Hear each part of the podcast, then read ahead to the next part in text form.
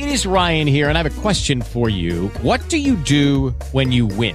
Like, are you a fist pumper? A woohooer, a hand clapper, a high fiver. I kind of like the high five, but if you want to hone in on those winning moves, check out Chumba Casino. At chumbacasino.com, choose from hundreds of social casino style games for your chance to redeem serious cash prizes. There are new game releases weekly, plus free daily bonuses. So don't wait. Start having the most fun ever at chumbacasino.com. No purchase necessary. VGW Group. Void were prohibited by law. See terms and conditions. 18 plus.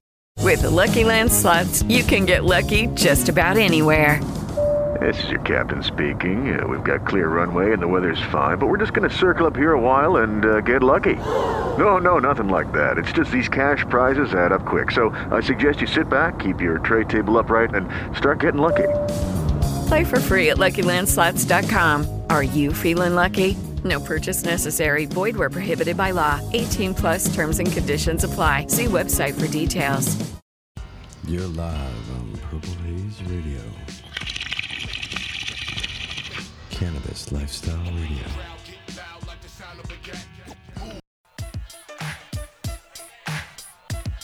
Happy holidays and uh, got the OG podcast with Adam ILL. Light him up.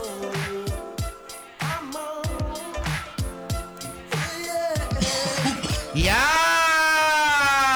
Up, everybody? Welcome to another edition of the podcast. You know who it is, the highest host, Adam Ill. Thank y'all for joining and listening. You could be doing anything in the world right now, and you decide to listen to me. So we're gonna make it. It's a great hour wherever you're at. I don't care where you're at. If you're in the car, or at work, or at the dispensary, or at your mom's house, or in the room, or driving, or running, or hiking, or whatever the fuck you're doing. I appreciate you for listening. I got an awesome guest, friend, a controversial character right now, a passionate cannabis consumer, uh, an event coordinator, a business owner. He's been uh, through a lot in this industry. I'm going to get to him in a minute because there's so much to talk about. But I just want to talk about one thing real quick.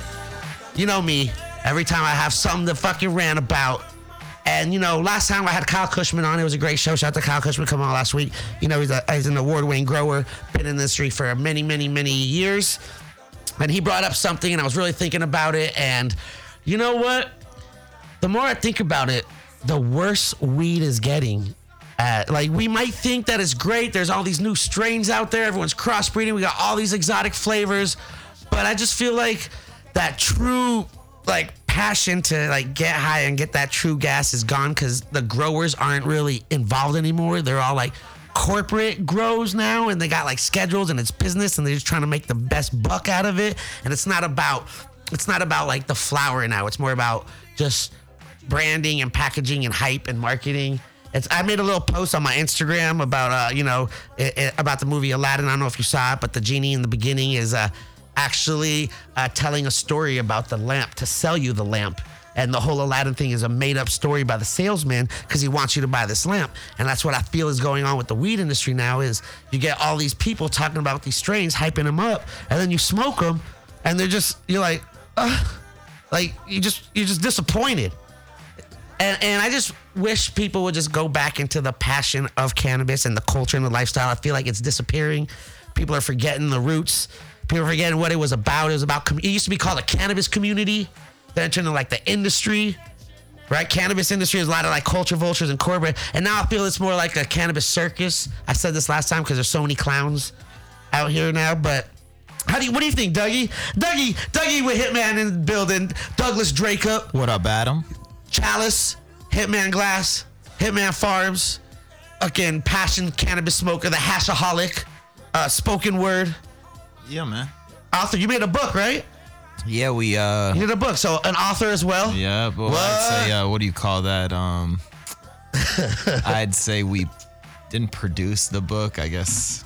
Uh published. Yeah. Would you like created the content and put it together and, and got the theme? Curated- curated it's it's the called Chess project. Pieces, and it's basically about all the glass culture, which I feel like people are forgetting about. And it was uh, just the art that went behind it, and how functional pieces can also be used for everyday things like playing chess. Absolutely. So I uh, was raised playing chess. My father's a chess master back east in Boston. Like, what do you mean chess East master? Coast. Like he's So, ranked as a chess player. He's ranked. uh, He's he's ranked as a chess master. Um, Well, how does that you- happen? You go to different tournaments. You play with different people. Okay. And uh, you know, there's a whole subculture and, and of chess. You, You know, said back like, east. That's where you're from. Back east. Yep. Mass. from Boston. You know, Massachusetts. East Coast. Right. and uh, moved out here in 2011. I've been coming out here for a couple years. Um, was really into how open the how open people were in California with cannabis, and how much more, um,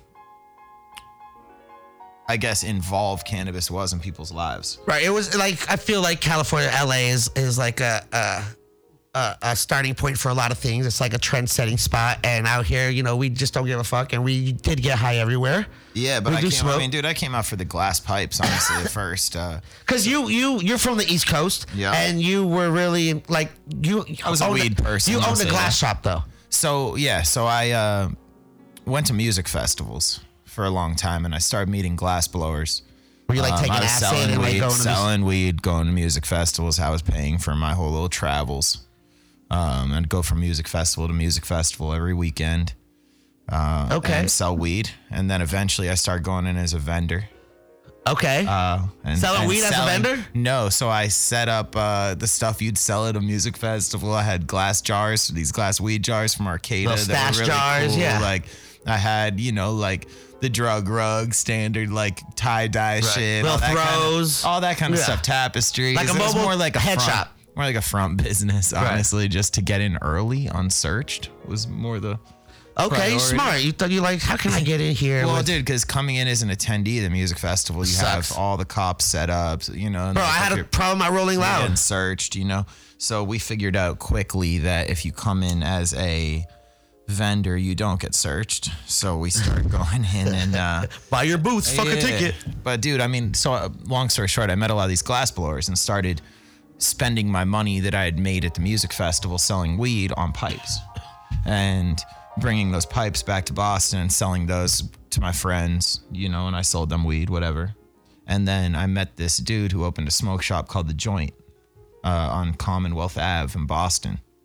And it was a small little smoke shop. How old were you at this point? Oh, fuck, man. It's like high school, out of high school. two- yeah, I mean, I was a couple years out of high school. Okay. Yeah, and I uh I met this dude. I had a better glass collection than him. I had better weed, you know. So he was like, "Bro, you gotta help me out." Like, he got put on game. So I put all my glass collection in his spot and uh, started managing the smoke shop. And then in doing that, I started going to like the trade shows in Vegas. So I was able to see like in what capacity these businesses were operating at these trade shows to get orders. Right. You were And getting me you were being- getting deep into Me the. being a, a hustler, selling whatever, you know, I was like, "Damn, I could do this." Were you always hustling? Uh, I mean, I Like how were you? always, How were you um, growing up on the East? How was Dougie as a student? Were you at school like slinging candy to So, people, or were you uh, like? I wouldn't say that, but I I got into weed early for sure. When was the first time you, you smoked weed? Eleven years old. Eleven. Who was it with? Um, it was on. Uh, it was in like, I was in a scenario where there were a lot of older kids around us, obviously, and like all they they were smoking weed. People like I was. I'd walk home. You know, and like You had it to was pass, always yeah. like this little path where people were smoking weed, and I smoked weed. So you have peer pressure, or you? Um, No, I was to just curious to smoke weed. I wanted to get into everything early, Right. You know, and I, I tried a bunch of different, tried a bunch of different stuff early, um, and figured out what I liked and didn't like. And I was always just into weed. Were you like a daily smoker at eleven, or you first smoked at eleven? frequently, and like I was the only child with my parents. Uh, my dad has other kids with other uh, wives, but with my mother, I'm the only You're the only kid? child. So I was obviously a main focus. So it was the art to not getting So when- caught by your parents. Yeah. When was the smoking weed daily as only consumption? child. When was the daily consumption starting? Uh, I mean, I, I I'm guess sure at eleven you don't have money. I to wasn't buy. really no, but then I started buying weed from like. How'd you some- get money at eleven? Um, I had jobs. I worked at like a hardware store. I worked at What? this like um, Okay. little like farm stand thing. Like I, I had Little some family jobs. businesses. You're Yeah, like, I had I had. I need weed. Let me jobs. work.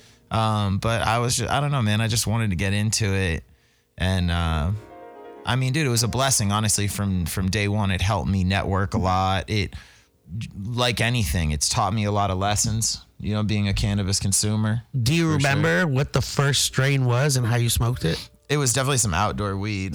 uh, and then I started in. Was it like uh, a bong or a joint? In middle school, I started getting weed from this dude Hillary that was coming in from Boston. His name was program. Hillary? Yeah, and he ended up getting kicked out of school. But I was buying little dime, small little like nickel and dime bags of some stress ass weed from him, man. And and then I was like had the weed in me, and my boy Sam and Mark and a couple other homies would like go smoke up in the woods. Like and, after you know, school? yeah. How were you smoking it? On the way to school, then people were like saying, you know, the teachers smells. like, it smells. and shit. Yeah, we're just so I I was getting into shit early, ended up getting sent away to bad kid boarding school, upstate New York. You know, Bad kid. borderline lockdown Bad student. scenario. Yeah, like well, just God, I was I was a crazy kid, and so uh was there for a couple years, graduated. And then got back into weed. You couldn't smoke weed there. You couldn't do anything. Right. So I kind of like cleared my head up, graduated. Did what you need to do to get out. Yeah, hundred percent. Uh, and then at that point, I know what my passion is. It's cannabis. Fuck yeah, this school. and I mean, everybody would always tell you like, okay, this isn't a good idea, or with weed, you know. And like, I think the biggest thing is staying true to what you believe in, right? And Yeah. Along all this shit, it's been hard, man. Uh, it's been a crazy path that all of us thought was gonna be really easy to drive down, uh, and it's obviously not. Well, there's been a lot of obstacles. Yeah, and, and recently. unforeseen scenarios that you couldn't really when People were always fighting for legalization. yeah, man, and a lot of people are in jail right now that I know personally for the plant, you know, and like it's a very real thing that the way that this transition happened is kind of what rubs me the wrong way. Um, but then again, how was it supposed to happen? I, I guess it the plant being demonized for Propaganda, decades. all that propaganda they for put on decades. You know, like it was really it makes you realize like people are about the plant for a reason because of what it does for them, and I think it alleviates a lot of pain. And and uh, and stressors in life, and it's, It's a like- part of balance, you know. Preventative medic- medicating. It's like when people take vitamins to prevent things, or they take certain types of like. Everybody has or- different vices Yeah. too. This is my pet peeve in weed is everybody want to be judgmental about what drugs people do or whatever. And you know, like my only thing is I say to each to each his own, you know, just mm, I have a personal issue with opiates. Just not per- personally taking them, but because I lost a lot of friends to that shit. Right. And it's you know, like again, to each his own though. And like everybody has balance or thinks they have a balance, but me, I'm I'm humble enough to say I'm not really balanced for shit on anything I'm really doing. I'm trying to hold it together. I think we all are, right? And and We were all fucked up. you know, like we all got us, crazy. but none of us are really at that point where you know our hands as stable as we might present it. And, Yeah. and uh, Especially with social media now and everyone thinking like, come on, man, that's And real life. It's this really, it's social media really created this front end of who you want to be, it's a um, highlight reel of your life. and it's it's a strange thing because everyone has a voice and, and and it'd just be like if someone ran in here who looked psychotic and started saying some crazy shit we'd probably have to like have them escorted out and not interact with them so it's like on social media a lot of people can get to you in a way or try to get to you in a way that isn't healthy you know and like Yeah. i think it's it's highlighted in our generation that people are really unhappy with themselves. So they reach out in, in negative ways and they feel good about someone else's downfall. But that's that's also like any mainstream shit. You know, people are like, look, they broke up. They're Yeah. fucking this happened. They're on drugs. Like it's kind of like that, like the negative stories always do better than positive stories. Yeah, That's why and- all the news you watch is bad. Everything they talk about is bad. No one talks about positive. think about things. how much energy people spent in 2018 towards people's downfall. You know, and that's some real shit. Like, yo, uh, on social media alone, never mind in their lives.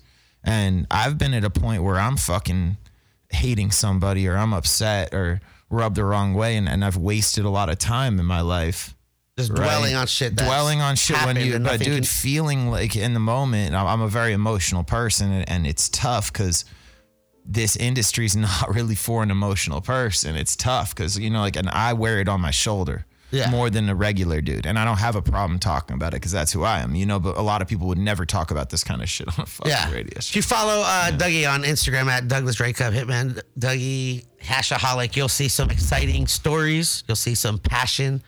You'll see there's a, you know, just like me, uh, we're a part of many memes, and it's Yeah. great Yeah. because we're just real people. We're not trying to front. People know our face though. This is the thing, man. It's like when you wake up, right? You wake everybody wakes up every morning, they take a shit. You know? And Some people, or whatever, whenever some people are full of shit, so they never let it out. but they take a shit, you know, and you go on social media, okay? It's about who are you checking up on, right? And you got to ask yourself why. Because a lot of people are checking up on people for the wrong reasons because they're not happy or they're envious of someone's scenario or the fact that someone's willing to take a risk or put Hey guys, it is Ryan. I'm not sure if you know this about me, but I'm a bit of a fun fanatic when I can. I like to work, but I like fun too. It's a thing. And now the truth is out there. I can tell you about my favorite place to have fun Chumba Casino. They have hundreds of social casino style games to choose from, with new games released each week. You can play for free anytime, anywhere. And each day brings a new chance to collect daily bonuses. So join me in the fun. Sign up now at chumbacasino.com. No purchase necessary. Group. Void were prohibited by law. See terms and conditions. 18 plus. themselves out there. There's I that have- FOMO moments, that, those fear of missing out. Come on. And I have these people who like I put myself out there so much a lot of times where I'm freaking out or furious or angry. You're passionate. And people are like, some people are like, you need to chill, dude. I'm putting shit on social media. right. And then I have other people that come up to me in person and thank me. And it's like because they respect that I'm genuine about how I am. And it's like you can have a lot of people know you. Like you have a good persona on on social media, but I also Yeah. watch you, dude, and that shit's a lot of work. And it's like I don't put as much work in as you on that shit. Yeah, well, social media, you know, some people it's a job. Some Eh, people but dude, it- for but for you, you've created it. Also, it's. I asked this one dude who had a massive YouTube following. He came in the coffee shop, and I'm like, "Yo, so how do you get? How do you do this? How do you start doing?" He's like, "Well, I started videoing myself." Doing shit. And it sounds so profound, but it's like, bro, you got to just Yeah. be about it. And a lot, like, And it's really hard to it. do that too because there's some people that are content in their life where they wake up early, go to work at someone sit in a cubicle nine to five, do their responsibilities, go home, forget about work, don't have to deal with it, chill at home, do what they want, watch their show, eat, drink, whatever, and then they do that their whole life and they're fine with that because they don't have res- they don't have any responsibilities beyond what they have to do at work. When you're doing content and you're working for yourself, you are now your boss. You have to create the shit. You have to do things yourself to get that money. Because if you don't do it, someone out there's not going to do it for you, and it gets a lot harder on people that you like. People think it's easy. Oh, you just wake up and you just live your life, and, but you got to create moments. To, But bro, we can all relate. We, you know, you've had sh- times where you you were doing really well, and then you had times where you weren't, and then Oh. times where you get lazy. You know what I'm saying? And, and yo, but that's real. It's like everybody Unmotivated. gets lazy Burnt in certain points, right? And you go through the. It's a very. It's just like a stock or anything, man. It's really up and down, and that's that's us in our life, right? Yeah. So it's pre- presenting consistency on social media is as consistent as the person, I guess. yeah. Right. But yeah, some people really front because I've met people on social media who uh, seem really outgoing and they create so many videos, and then in real life you meet them and there's just no personality. Yeah. They're just to themselves and they're sitting in the corner like staring at their phone. So I've had that uh, too, where like no names. There's like a lot of different influencers, and um, we deal with term. them on or whatever. There are uh, there's social media influencers now is a, is like a job, right?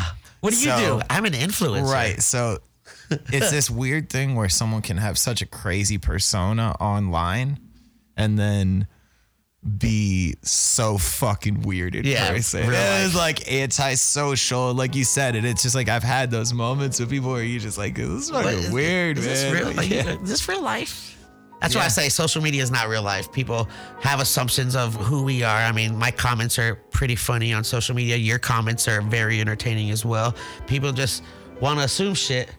People want to assume shit, and then uh, when they meet you in real life, they're like, "Oh, you're not that bad." And then you're like, "What you mean I'm not that bad? What the you thought I was a fucking asshole? You don't even know me. You're already assuming." Yo, so out of all these people that want to talk shit, this is hysterical. You'll love this. So I'm up at the Emerald Cup a couple years ago, and everybody want to talk shit online, but nobody else say anything to you in life, person, yeah. man, ever. And this guy comes up to me. I'm standing at my booth, and I compliment him on this pendant that he had. It was a janky ass pendant, and I'm just saying that based on knowing a lot of glass. Like it was early stage. It was from him though, and I was being genuine about it. Yeah. Like he's putting in work. I was being nice. I said, "Look, man, that's a cool pendant, bro. Who made it?" He's like, "I made it." I'm like, "That's sick, man. Where do you blow glass?" He's like, "I'm up here in the bay." I'm like, "Oh, where do you work?" I'm trying to be nice. You know, we're at the festival. yeah. He's at my booth. Just conversate. Yeah, and he's like, "Oh, well, uh, I'm over here with these guys," and he names some dudes, and I'm like, "Well, look, I'm, I said politely, I've never heard of those guys, but I'm not from the Bay, and I'm not even from California, so I probably wouldn't know. Yeah. These little small glass blower. Yeah. No, well, just I wouldn't. I don't know a lot of people up here, up here, Yeah. you know. I mean, there's thousands of glass blowers now. Like, so it's it's really hard to like know And every single the one. The dude goes, "Yeah, but you know Hitman Glass Dougie, right?" Not knowing that it was me, to me, right? And I'm like, I pause. I'm like, my employee Brian like steps up next to me because he heard it, and he's like smirking. And the dude, I like look at the dude weird, and he's like, "Doug," and he like points to me. I was like, "Yeah, nice to meet you, man." And he's like, "Oh man, I didn't mean to." Talk shit about you or anything. I said, I'd hope not, bro, because I've never met you before Yeah, I in my mean, entire yeah. fucking life. And it was this moment where it's like, dude, you only know someone based on your actual interaction with them. Yeah. Because social media isn't a good representation of someone, even if they do put themselves out there. Yeah. Right. And like a lot of these people think it's just like when you see someone say they when they only post their successes. Right? They Yeah. don't post when they're trying to fucking or when the, the shit didn't work out. yeah. And a that's highlight real. reel. It's their highlight Yeah, but come on, at some point, like some We all we all have issues. Yeah. We all have our problems. We all have our personal things, our whole personal uh, problems that we have. We all get in our own head. Come on, that's it. It happens. So here we are. So Dougie, out here, you know Hitman Glass, you might know from Chalice. So you're in Boston, Massachusetts. You discover weed at 11. You you're passionate about it. You finish your obligated school. You go out. You start opening up a glass shop. Then you're like, fuck it. I'm moving to California. There's We start opportunity out there. Hitman. We start Hitman with my boy Eric Wiseman. May rest in peace. One of my best friends. Um, he was my weed dealer back east. One of Uh-huh. them. But he also for personal weed, and he was turned into a friend over the years. Man, he was like the dude. I was going through my friend to deal with him. Um, for years, and then I finally was able to deal with him, and then like we ended up hanging out and like You built a relationship. built a friend, a Yeah. genuine friendship over the years, man, and uh, and he, he went to festivals with me, like you know, we started Hitman together, and you know, I moved out. He was always just getting in trouble for stupid shit, man. Like, you know, it'd be like little, like it was never the big shit. He was doing crazy shit, but the stuff he was getting in trouble for was just stupid shit. And I think a lot of people can relate. It's never the big shit you really get caught up for, but it's that like shit where you're just slipping on some stupid shit or whatever. And uh, so, long story short, he had a case. So, um, we're running hitman out of his basement. His house ended up getting raided. I had to like save the business by like running all the labels and everything out the fucking basement. I moved to California. Eric still had a, a case, so he couldn't move. And um, I moved out in like the beginning of 2011. In September, Eric was killed in like a triple homicide, um, which is like the been to this day like the gnarliest scenario I've ever had to deal with. I'm still dealing with it every day. Um, and you know, losing somebody like that, it, it made me, people ask, they're like, damn, you're really passionate about this. And it's like, dude, well, you know, when you start something with someone and then you lose them, all you really have is that business and what you started with them. And, and a lot of people, I'm sure, can appreciate that. So, you know, we started Hitman. Eric got killed. I was out in California and, um, you know, it came down to just trying to navigate this business by myself. Right. The you started. You came out California 2011. I think that's about the time I first met you. Yeah. Because I I was doing this podcast. I started in 2009. Yeah. I took a little hiatus at 2014, but uh, I think I was when I was doing it. I started in like a studio apartment, and I was moving, and then we made it mobile, and we were doing it in like glass shops. And I think we did it. I think I had you in the in the back of the Skillet Tools office in the Valley. Remember Skillet Tools? One of the first dab tools. Dabbing uh, became crazy. You started Hitman Glass. I remember it was the beginning. Yeah, so I mean, dude, Hitman was all about when I started Hitman. I met Steve Bates, which really inspired us starting Hitman. And uh, Steve Bates is uh, just a fucking genius, dude. And he's a, like a scientific glassblower. He has a background of scientific glassblowing. He's also a very authentic, very authentic dude, um, and was able to you know, we really hit it off, dude. He's a he's a good friend. Um, we've been through a lot together. I've seen him go through a lot. Uh, right now, he's you know got a kid. He's living up in Humboldt. He's happy. I'm happy for him. Yeah. Um, I remember. Uh, yeah, he did a bunch of like But he perks. started the turbine. Okay, uh, the turbine bong, which spun water like a tornado, which I'm sure a lot of people know what the have seen versions of it. And um, I got a, one of those pieces, and I'm like, dude, I'd love for you to make some more of these. And he didn't want to make them because he's not like a workhorse. He's like the idea guy right. um, which has been a huge inspiration for me because I'm not really the dude making the pipe. You know, I'm like a dude designing the pipe. Right. But Steve's the one who can make the pipe and design it. So um, he made the torch tube and the turbine and some of these other things that I brought to market through Hitman. And um, we were fortunate enough to really be there as concentrates just started to gain popularity. Yeah. And, you know, I remember like- like, 2011, 12, it started becoming like dabbing was a thing. People were making. Uh, We were making all pieces this for shit, it. There were nails, for, special nails made for it. It started becoming like the new way to consume cannabis. you guys were like in the forefront, like pioneering shit, creating. You created the dab rig, or uh, uh, I wouldn't say we created the dab rig, but torch we, we, we the torch Steve rig. Bates created the, I meant the, torch, rig. tube for the sure. torch, yeah, yeah, not the dab rig, the torch rig. Sure. But like I uh Correction, man, That's I've, I'm I've. I will say that you know glass pipes and being on the East Coast, it was drug paraphernalia. right. And I never really planned having a bong company, but I was really inspired by like Illadelph, Roar, a lot of the brands that when I got into smoking, I wanted to uh, Illadelph glycerin coil, you know, um, and there were a lot of you know JP from Toro. I remember glycerin. You put it in the freezer, shit. You you put it, attach it to your bong. It gets cold ass hit. Yeah, JP from Toro was a fucking legend, you know, and uh, you know, just getting to meet a lot of these glass blowers and getting more into the scene was just, dude, it really like Yeah. it was a blessing that I had great weed, um, and that was always a major asset for me. And you know, back east, you have to walk, you have to find the the ladder to walk up it. It's not really as easy and open as California, where everybody has a delinquent cousin, brother, older brother. Someone knows somebody. And there's more weed. It was always more weed here. Back east, it was like Boston smoke goes hard with weed. I mean, it's actually a massive smoking city, and there's a lot of colleges, and it's just a big underground scene. But I come from where weed was underground, dude. So like now that weed's going illegal, I'm kind of like over here giggling because it's like how selling weed was Yeah. on the East Coast before. It was underground, and California's not used to that. Everybody's down.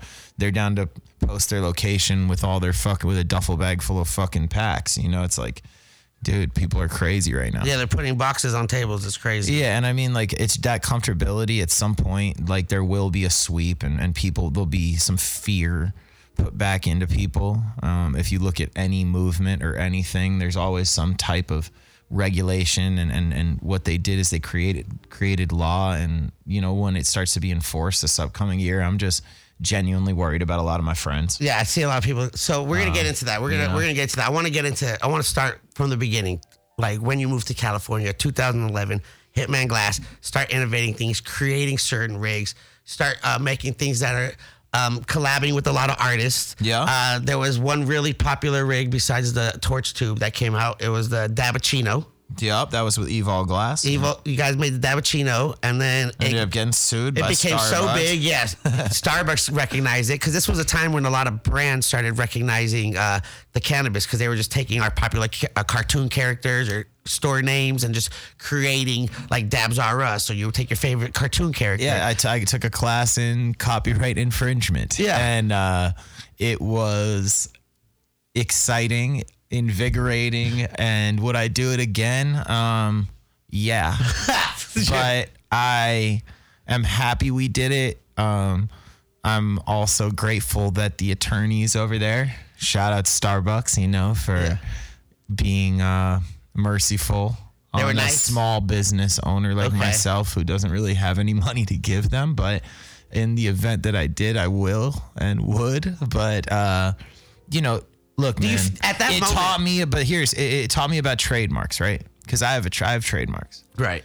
and everybody's trying to protect their brand in quotes, but it doesn't really mean anything until it's like what you're willing to spend to like enforce your trademark. Yeah. And with this, it became so noticeable to them Yeah, that's what I'm saying. How that did they feel? had to. It's pretty dope Like, how that is it we that- like shook it, shook it that up. that Starbucks, much. a huge franchise, recognized what you guys are doing and decided to address. With the Lucky Land slots, you can get lucky just about anywhere.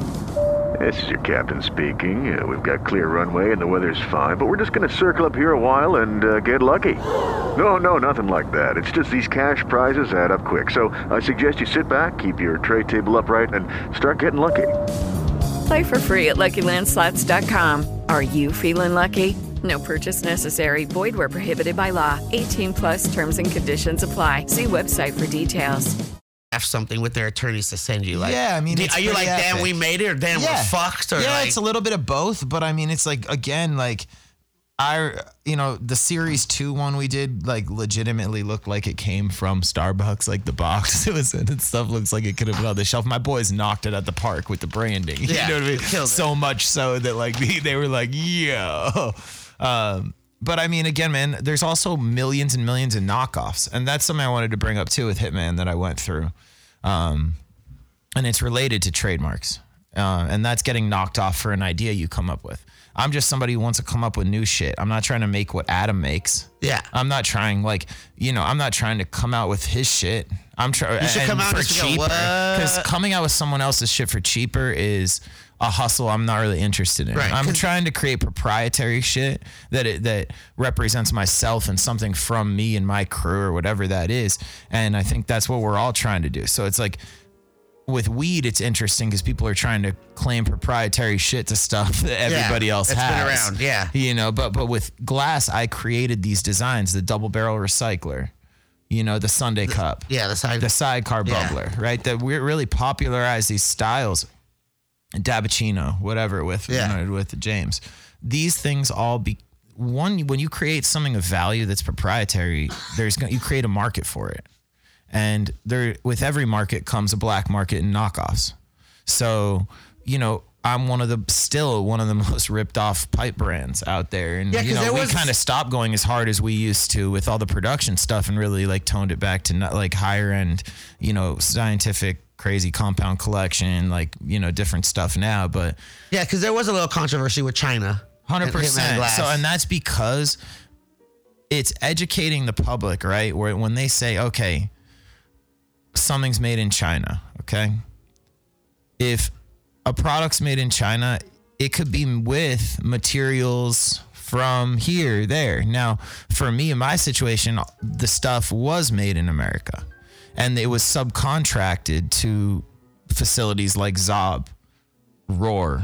You know what I'm saying? I had a couple glass blowers in Philadelphia, New Jersey that would do pieces for me that I met through different facilities. Some of them were scientific facilities doing shit on the side that didn't want to be public about about it. right. But I wasn't someone who had my own studio for years. So people who knew that saw that vulnerability and created this whole like, oh, he makes his products in China to try to devalue my brand Right. because I came up so fast. And what it is, it's tall poppy syndrome. You know, when you get a rise above the rest, it creates shade.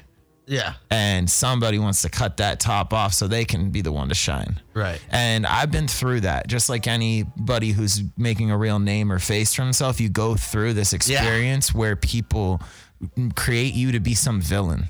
You know what I mean? For and sure. it's like anybody who knows me or who has known me knows that's not the case. But at this, at some point, it's like educating people on what it is they're even criticizing. So now, you know, creating products that are timeless. You know, like I've already made the double barrel, all these things where that's a Hitman product. You know, like and there's millions of knockoffs of those products, but I didn't. I didn't enforce it. You rolled a fat ass wood. I did. I didn't enforce. I didn't enforce the trademark. So why do I have it? because I didn't have the money to fucking enforce it. Right. So lawyers are expensive. But the point is, man, your only your trademark doesn't mean shit unless you also have a representing attorney on retainer ready to go. right. And You got the as bread, we G? get into as we get into this, yeah, all attorneys say that. Cut the check. You know, everybody wants their money, and at the end of the day, dude, it's hard to navigate in this space where everybody has their own personal interests involved in your business move. Right. Everyone wants a piece of the pie. Yeah. All right, so here you are doing the glass thing, got blowing up, doing all these shows, creating events, uh, then getting, you know, dealing with hate, dealing with lawsuits and shit. And then um, there's a lot of festivals going on, there's a lot of events going on. And then you decide that you're going to throw one of the best cannabis festivals out there because you've been going to festivals. So I started the 710 Cup. This- and yeah, Cup- this is right before I started Chalice. We did the 710 Cup, me and my buddy Ryan from Grassroots. Shout out to guy. Grassroots. Yep, shout out to Grassroots. I still got my sweaters and shorts. Yeah. They're, uh, That was in you know, Denver, Colorado. And Ryan is just another dude who is just like really about it. Was at all those things. Like we met each other organically At through a this festival? dude, Mike Fro. Oh, another and glass blower. Yeah, and um, Mike Fro is somebody else who deserves serious credit in my life because he connected me with Banjo and a lot of these other like big glass blowers and vouched for me and you know I had I had money at the time to be spending on pipes so obviously like you know he need, didn't need to vouch that much because we were spending money Right. money kind of spoke for itself but at the same time like uh it opened the door for me knowing these people on a different level and supporting somebody like Banjo, who's one of the biggest and my favorite artist, um, at a point in his career that was, you know, early in his career, and he needed a he needed someone who saw the value in his art. right. And um, I'm a, I'm someone who's always seen the value in glass pipes, and That was your life. it's a Yeah. world, man. Like it's a whole world, and I'm so How many used pieces do you to- have in your collection? Um, fuck, man. Uh, I don't know. Hundreds? Yeah. Um, Thousands? I'd say hundreds. Um, Over 500? yeah, but it just depends on what size or capacity each piece is. You know what I mean? But uh, yeah, I mean, dude, I've been collecting glass for 15 years or something, uh, and I have a lot of like gems and, and pieces that are, are History. you know, uh, priceless in my opinion, and and you know, happened at a point in these artists' career where they were really at an artistic point, not in a production standpoint. Right. Um, They're doing it for passion and the art. Right. for the And I think the balance for any glass blower is trying to, or any glass company is trying to have the bread and butter come in so you can Right. um, you make that trademark. for, so you can also spend the time making baller artistic shit. Right, them personals. so you here you are, Ryan, Mr. Ruga, and Dougie. Start the 710 cup. 710 Cup. which was the first concentrate centered cup. Now, like I was lucky enough to be judging High Times events, um, you know, and then was invited by Nico, great guy, um, Bobby Black when he was working for High Times, and The I was able to the be old school the crew. old school crew, and I was able to see how they ran their event, the back end judging side of it, um, and re- the re- see the reality of it. it was like a and- group. Con- it was like a group debate on who wins, and there was kind of It was a different approach than what you thought it would be, but so for me, I, I saw some areas that I could improve on. This you was know? my story when I judged. I judged for High Times a couple times. Yeah. Uh, um, the first time I judged for High Times, it was you pick up the pack. They give you a, a little like you download the little app. They give you a little piece of paper, you, and you vote. And then when you decide, you go to the little High Times house, and you all sit in a room with all the judges, and then they talk s- about it. And then you say, "Oh, what was your guys' favorite?" And so we'll be like, "Oh, I like number 22." So we'll be like, "Well, I like number 14." And people are like, "Oh, I had 14 on here too. I had 14 on here too." And they'll be like, "Oh, so should we put 14 on there?" And then people would agree. Yeah. And then it was just kind of like a group debate. And usually your top three isn't what the top three was that was the that they problem. picked. And you're That like, was "Yo, y'all are sleeping right now. Like, well, y'all are picking all the wrong flavors." so, so you know That was but my- seeing but seeing that so what i realized was the dynamic in people that were judges and what I fixated on was that judging experience and wanting more people to be part of it. I, I felt like it was too much to like friends of friends and little like you know like political little circle thing instead of instead of something that it was more i mean it was a great experience but i thought a lot of people could experience that and when i first went to the high times cannabis cup in amsterdam i thought that's what the experience was going to be Yeah. you were going to get to taste everything but instead you get the lanyard making you look like a fucking custy so you Yeah, look like a tourist, and then you look like a tourist visit all you the charged top dollar for fucking whatever Okay, But- strains. Exactly, man. So, so, you know, like we started the 710 cup.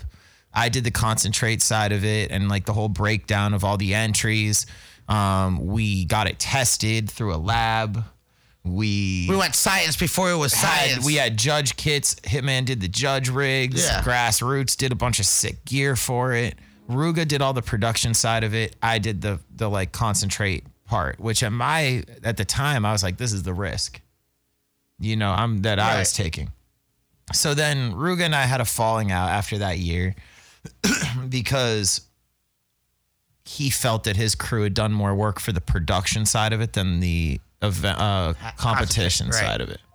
So we had a falling out, and I launched Chalice Festival okay. And what was this year? this was first- 2014 first when I did Chalice, and uh, so I had Sound Tribe Sector Nine, uh, Hieroglyphics, E40, um, Les Claypool's Duo de Twang. Um, I mean, a really eclectic lineup, and lost a bunch of money. Uh, so everybody thinks that these festivals are very profitable, and ultimately they actually aren't, or they they lose money for three to five years before they make money. Yeah, you have to build it before like the festival. just first. like any business, you know, and a lot of people always think that the money's coming in because they only count the money coming in, but don't understand The the, kind expenses. of the the money going out or Yeah. even begin to even think about it in in realistic sense. yeah, So um, I know all about that. I was able to what I brought to the table was selling the judge kits as a revenue stream and also providing that as an additional experience that set our event apart from everybody right. It was uh, Chalice was about uh, uh, music, hash, and glass. Glass and art. Yeah. All right. Yeah. So we had a lot of live art on site and uh, Live murals getting painted. a lot of big artists. Live We've glass blowers. One, we've had uh, Kenny Scharf over the years. Um, all the CBS crew. Man, for me, like Chalice became this this thing where it's like if you can dream it, let's try to do it and like make it a reality. And man, I was so empowered by throwing Chalice Festival over the years. Yes. You know, and this was at a time before regulation. It was just Prop 215. Everyone was doing events. People were out here uh, doing things. And But had- I was willing to spend money on the areas that other brands and like High Times wasn't willing to spend money on Right, for the s- experience side of it, right? side out venues. But I also, you know, like I, I, for years didn't want to have any issue with High Times, you know. So what happened was, I had a good r- relationship with Matt Stang. I was uh, signature at their cannabis cups. We were always entering glass. We always had a booth. Um, we were a big part of, you know, we'd always go to the after parties and shit like this. And I didn't want to throw events on the dates that they were throwing them. right. So, you know, I have this in text. I'm just like, man, like, I don't want to do that. Just let me know so we can. I, when I started to throw Chalice, obviously they weren't a big fan of it. Right. Because it's. But they were being cool at that time. Um, They just didn't want another event. to take until their so shine. we had so we did the first year, we did the second year at the NOS Center, and then we are getting ready to do the third year. And I booked Wu Tang Clan. So for me, like, okay, again, every year we're raising money from the ground up to throw this festival. So I don't have any money. And a lot of people think I'm like financially loaded, but I'm not. I'm just a regular guy like anybody else trying to do crazy shit. Yeah. And um, you know, not having the money every year, you're behind the ball. So you're paying a premium on everything. right. And a lot of people don't understand that because, you know, if you're getting doing something on terms and, you know, every year I'd be like losing a couple hundred thousand dollars and, you know, maintaining those relationships. But and- you're passionate about but I'm like, event. man, the, the event has to happen. Once you start doing something, It's you like- can relate. It's like no matter what barriers or mess you've created, you got to like push forward and get out of that situation. And, and, uh, you know, in building this festival, it, I just got into a situation I never, I didn't sign up for. I didn't really know it was gonna Yeah. So uh, be this big of a thing, and and also cost as much money as it did. And every time, because you try to go bigger and better. and you have people around you that, of course, are like, yeah, yeah, yeah, yeah. Because do it. That's the day, great. It's you, it's in my name. Yeah. So you're trying to go bigger and better every year. And then like, you know, you get a couple years in, you're building it, uh, then you do it on a day and High Times announces Well, High event Times. Well, I I day. find out. So I had a contract with the National Orange Show to throw it on a certain date. Then I get a marketing deck from High Times and an email that says that they're throwing a concentrate cup on the dates at the National Orange Show. the same venue as you. And then the guy from the National Orange Show calls me and cancels my contract because they got exclusivity of the venue, which ended up being a horrible decision for them. Yeah. And it just shows it's like a greedy decision for them where they thought this was a good move. Um, it was new management who came in, Yeah. and it's some strong arm tactic, corporate bullshit. Okay, which is the overlying theme in the legal cannabis Yeah, we're gonna get if you that like it or not, right right? now. But but so anyway, he pushed me out of that venue, so I had to move to Victorville Right. and you know I had the culture move with me and, and the Yeah, support move with up. me, and you know it was we crushed it. Wu Tang performed, M- MGK. I mean, dude, it was sick. I remember you booked Migos one Prime. year. We had Migos. Um, Yeah. man, I just we're really like. It was a lot of the whole experience has been so much fun. The highs, the lows, everything. Booking music, um, having things go how you want. in Building relationships areas, with do, also- overperform in other areas, but then underperform in other Yeah. areas. You And, like, learn. You learn a lot. but you pay your better. dues, man, and like that's been my overlying theme is that in glass pipes and all this shit, I didn't know anything about it. I got into it. I might have paid a premium to do that and got custied out, but you do that in every industry You- to, to figure out what the fuck you're doing, and then you're able to know when someone's trying to fuck you or not, right? Yeah. And the more you get are in a world, you figure that out. So again, because I didn't have any money and now I'm behind the ball every year, it really like that that move was hard for me. But we were end up to we ended up doing it, but we we still lost money. Right. So then the next year we threw it. We had Ice Cube, Thievery Corporation. Yeah. Um, shit was tight. We lost. We, we almost broke even. Right. It's you're building it now. Now the name's We're out like there. People almost broke even, but we're still in the red on the festival significantly. Right. So, um, and then, you know, So so here you are. You're doing it. It's getting big. People are understanding challenge. People are calling it like the Woodstock of the weed festival. You're getting written up in all these articles, and then the legal market comes around. Right, And so- you're trying to go. You're like, you know what? I'm gonna go legal this time. I want to work with everyone. I'm gonna go legal. I'm gonna hit up the cannabis, the Bureau of Cannabis. Yeah, we were building this in a gray area market where Yeah. like it was so risky. Everyone was every it. fucking year. I swear to God, doing doing the competition, I'm like, oh my, wait, wake up before I go to bed, smoke, ex- take extra dab, smoke extra blunt because I like you don't know if you're gonna wake up to legal issues, anything, you know, and uh, fuck, man, like.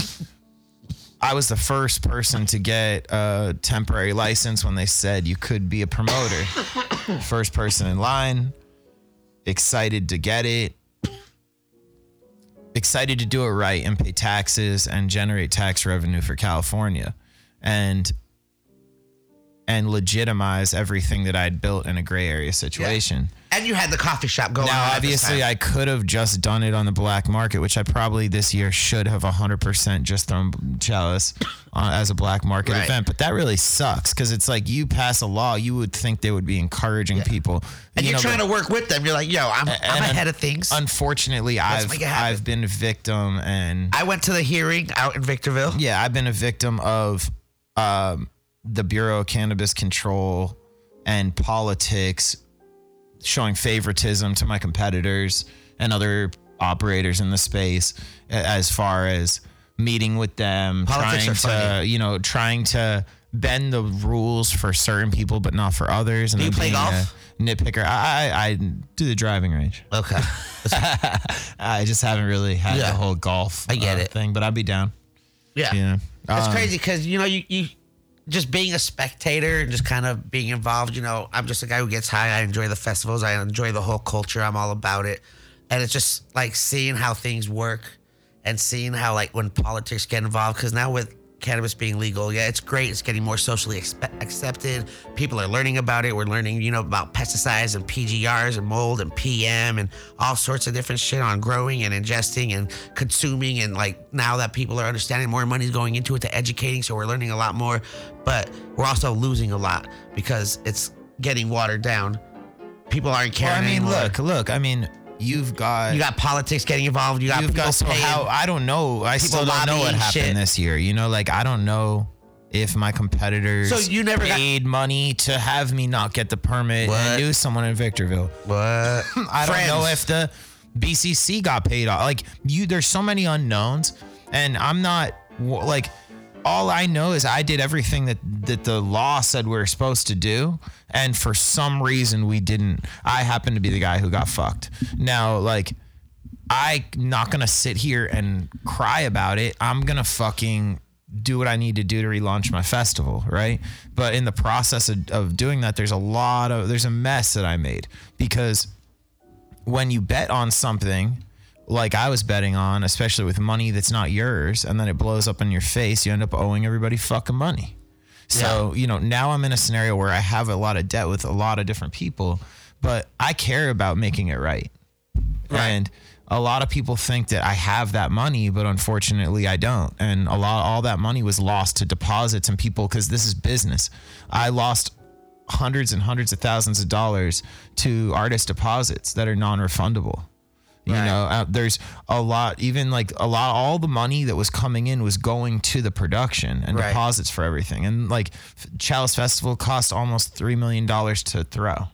And nobody understands that kind of shit where it's like, I didn't understand that. I'm still trying to come to terms Right. with the fact that holy shit, I'm throwing an event that's a fucking $3 million production. Right. And then I'm It's trying to break even. I'm trying to break even on it. Step one. But you've then always- I'm trying to make money. But bro, people don't understand that they just think you're making money and they think like, oh, it's this much money. But it's like, dude, when you start from nothing and you have to have all this stuff, you can appreciate the person is a driving force for that. And there's a lot of people in this industry other than me that are individual driving forces for shit, you know, in different parts of this industry. But I just happen to be fixated on the event side of it Yeah, well, and, and the competition side. That's what happens when you're a pioneer and you, uh, you know, create lanes and start new things. Is you learn a lot. You learn a lot. I don't call them losses. I call them lessons. totally. Because uh, I know you're a pro. You, you know, you had the But it's how you look coffee at it, right? It's how you look It's at how it. you look bro. at it. You uh, created And a this year. I was looking at it too much like losses instead of trying to learn from it and pivot. But sometimes it's hard to pivot out of a fucked up scenario and sink a fucking half court shot. You know, in the in the moment at the buzzer. So it's like you've got this in these scenarios where we all put them so ourselves in these situations where it's high pressure situations with a lot of risk, right? And sometimes it, you got to bite the bullet. And you know, I'm in that situation right now where it's like, okay, and going legit, it wasn't at all the way I thought it was gonna go. But it taught me that I gotta have some backup plans with everything, and I gotta have some like checks and balances, and just like paying my dues with any industry, bro. I fucking I don't know, man. It got to a point where, you know, I'm I'm in a tough spot, but I'm gonna get out of it. And it's it's that glass half full shit. You Yeah. know, like and that's it. Like you can that's it. What What would you tell anyone that's trying to get into the industry? Like everyone right now, like my DMs are always like, "Hey, I'm trying to get in the cannabis industry. You got any job openings?" Well, how would you direct someone if they're listening to this podcast right now? Shout out to you if you're listening right now. Hi. Uh, what would you tell them? What would be like the advice? The Douglas. I mean, if Dre you're trying to get into through everything, went through the music festivals, went through creating companies, went through uh, lawsuits, went through fighting court to create your event. Like, what would you tell someone? At the end of the day, you gotta stay true to yourself and who you are and know yourself and don't be self-deceptive uh, with what you think your importance or place is in something that's much bigger than you. And the weed industry is huge. There's a lot of people and a lot everybody is a know-it-all. And Yes. you need to navigate and take everybody's word as a grain of salt because everybody presents what they have as facts when it's just opinion.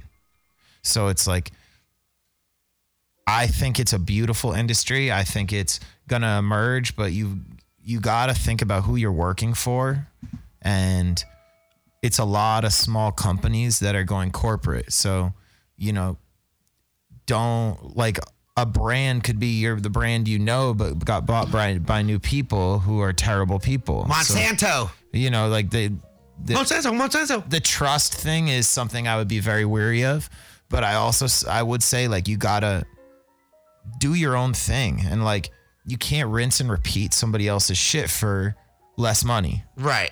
That's like I, what I didn't do with pipe. What I didn't do with pipes.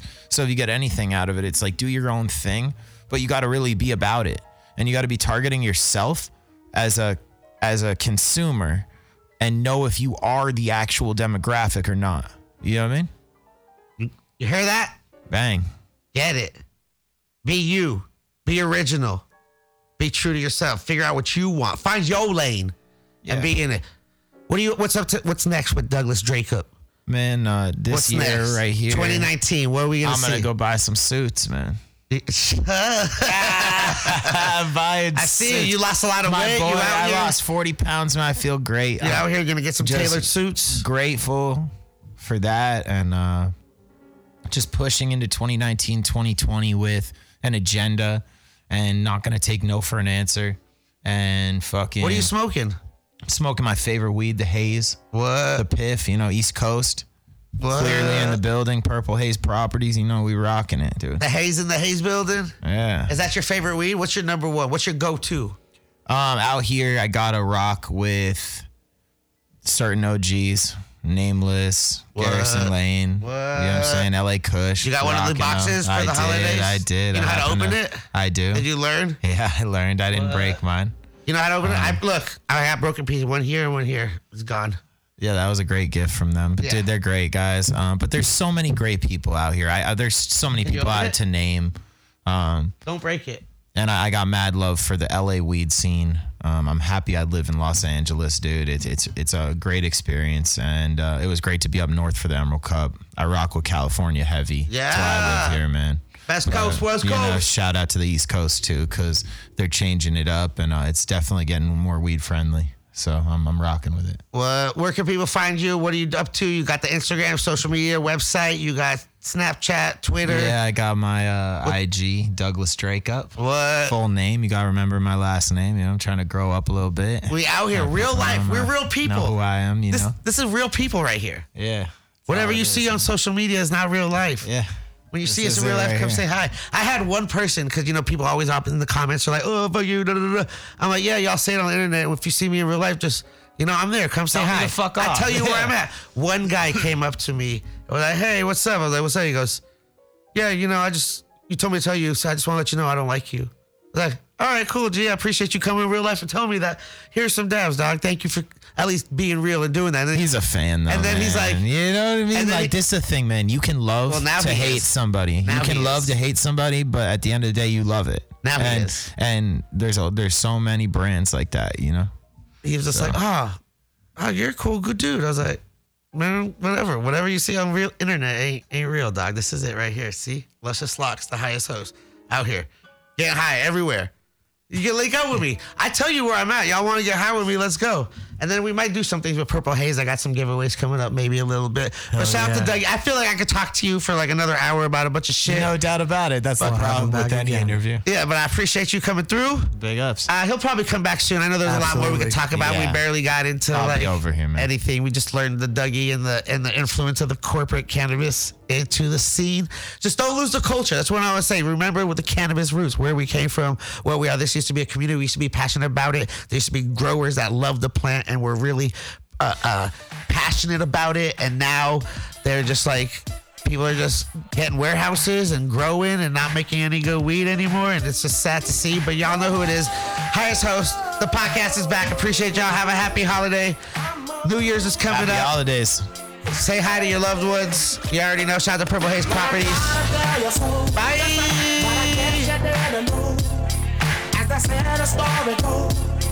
Baby, now I got the flow. Cause I know it from the start. Baby, when you broke my heart, that I had to you that I win. You're live on Purple Haze Radio. Cannabis Lifestyle Radio.